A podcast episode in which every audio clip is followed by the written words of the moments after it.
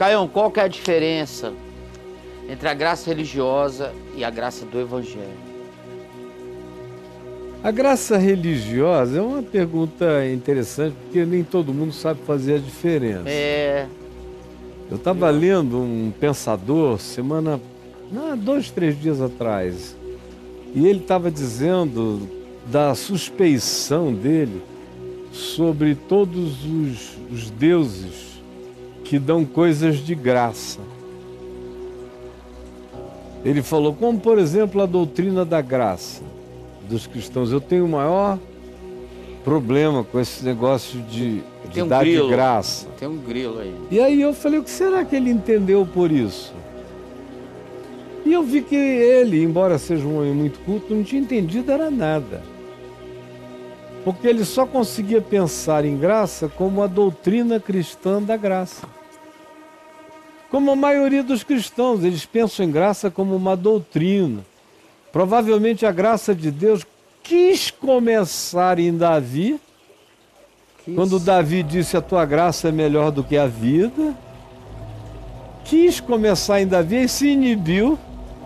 E, e só, foi, só foi recomeçar mesmo, sem ser na cruz de Jesus e na bondade de Jesus, só foi começar mesmo como doutrina em Paulo. Olha isso. É, a, a sensação que os crentes passam é essa. E que sem a doutrina da graça não existe graça de Deus no mundo. E sem que você pregue e informe a doutrina da graça, não tem graça para ninguém. A graça é apenas uma informação a ser contada, mas não é a própria liberdade e o próprio amor de Deus e Deus mesmo em ação. A graça parece que é uma quarta pessoa da Trindade. Você veja o nível da ignorância e da falta de percepção. Porque na realidade, graça é tudo que existe, né? Antes de ser qualquer coisa cristã, a graça é a existência. Ou seja, a graça, para nossa finitude ignorante e burra, começa pelo menos há 4 bilhões e meio de anos luz. Tá.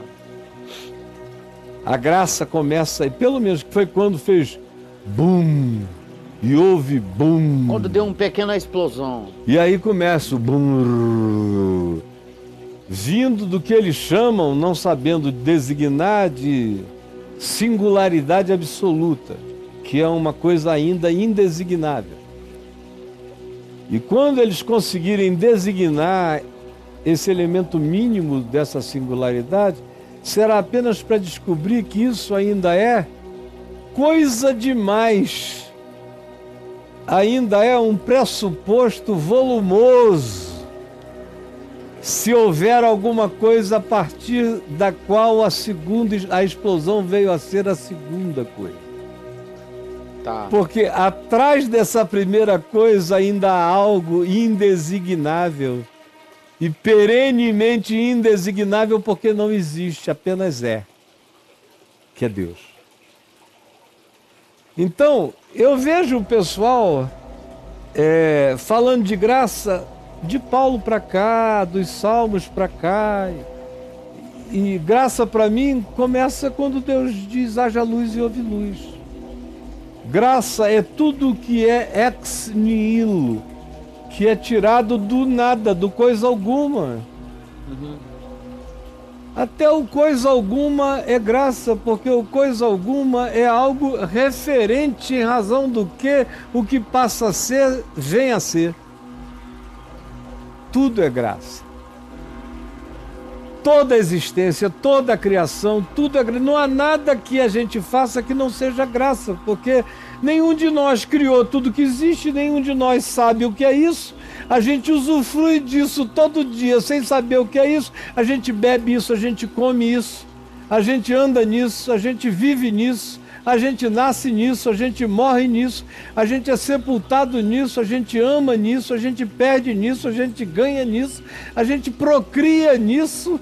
a gente chora nisso, a gente ama nisso, a gente é abandonado nisso, nisso que ninguém sabe definir aonde é, dentro do que é, o que é dentro do que e como existem coisas que são antagônicas àquelas que a gente diz que são as que existem, mas as coisas que são antagônicas às que existem existem sem serem como as coisas que existem para nós. É. E tá tudo aí. E ninguém fez nada. E o melhor que se consegue é através de cálculos e descobrindo ah, o potencial factual fenomenológico disso, para depois então descobrir e se assombrar e se assombrar. E quanto mais descobre, mais descobre que não sabe nada, que não viu nada, que não entendeu nada. E tudo que não entendeu é graça. Ainda, é, é o que foi criado e eu não sei. Foi criado sem solicitação sem mérito provocador, sem estímulo, sem que se mandasse uma equação para algum lugar para que alguém então dissesse: vamos fazer segundo o modelo desse desenho.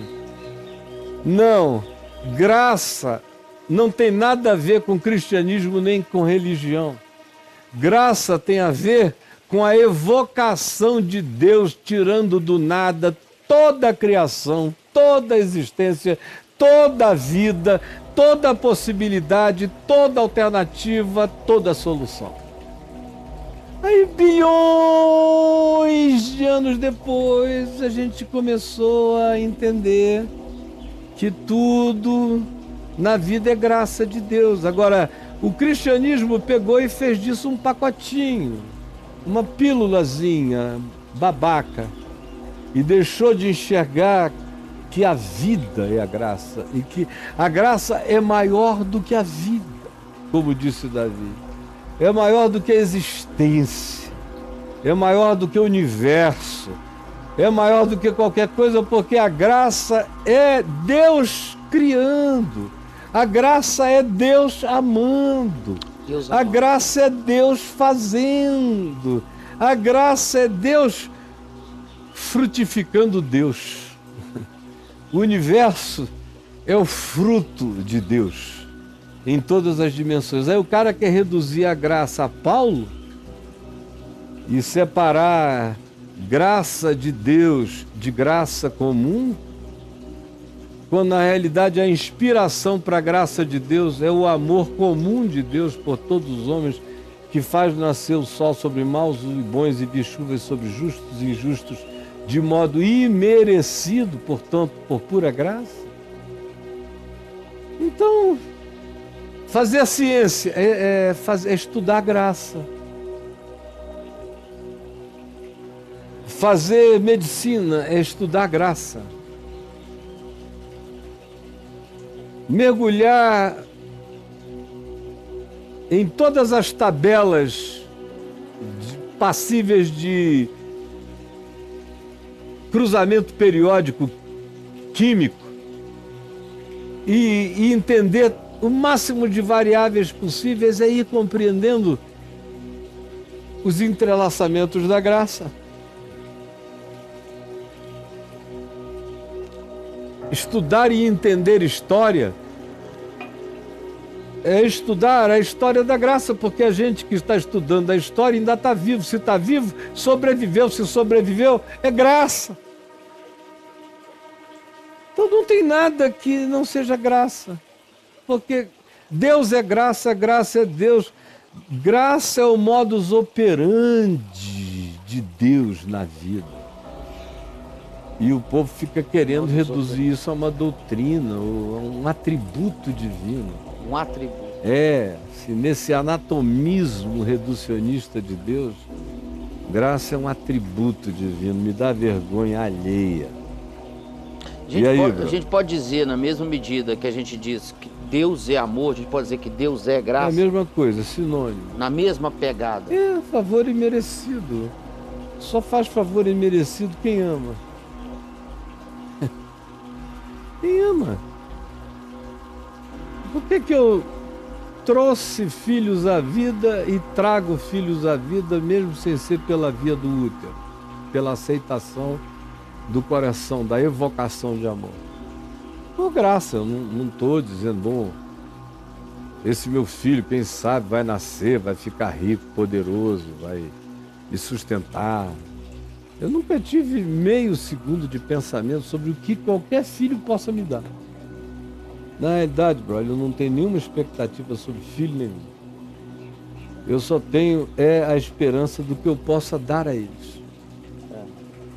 Então, em relação a eles, é só graça. Tudo que eles me trouxerem, eu espero que seja por lucidez, por consciência, por gratidão. Mas não por nenhum dever ou obrigação.